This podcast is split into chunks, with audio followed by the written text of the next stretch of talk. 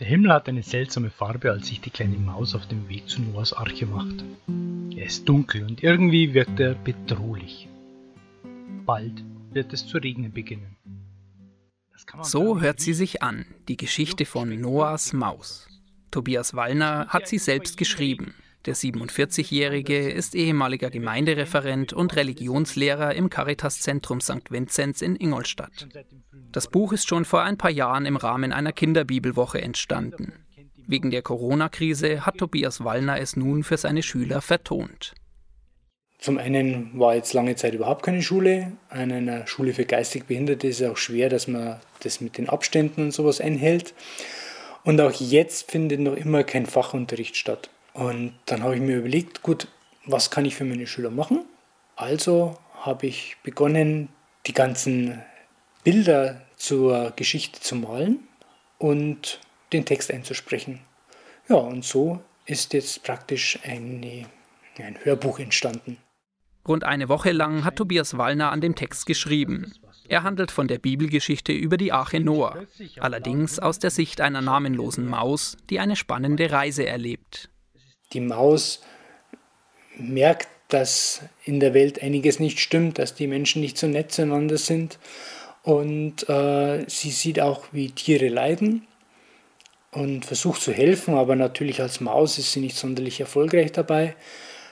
Und dann bekommt sie den Ruf Gottes, dass sie mit auf die Arche darf. Sie lernt dort einen Mäuserich kennen und sie erleben ein paar Abenteuer, wenn die Tiere seekrank werden oder die Gefahr durch die Katze da ist.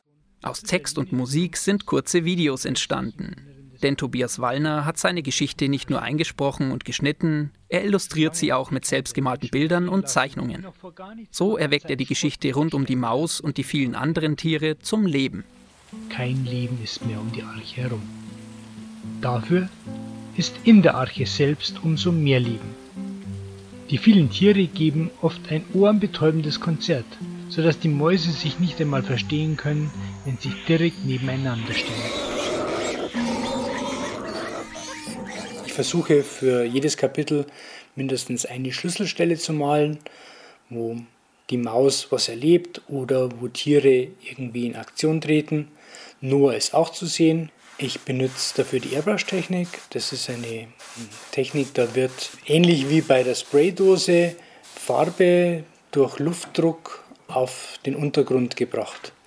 Und das passiert aber in dem Fall nicht mit einer Spraydose, sondern es gibt da sogenannte Airbrush-Pistolen, die mit einem Kompressor betrieben werden.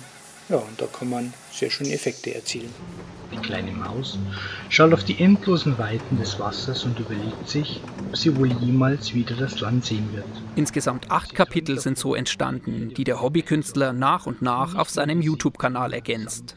Eine knappe Stunde lang unterhält das Hörspielbilderbuch, das sich gerade in der Corona-Zeit vor allem an Kinder richtet. Ich finde die Noah-Geschichte mit den ganzen Tieren, das ist eine Geschichte, die kommt einfach bei Kindern sehr gut an. Gerade in der Zeit von Corona ist es allerdings jetzt auch eine Geschichte, in der sie sich wiederfinden können. Denn sie erleben momentan auch eine Situation wie die Tiere.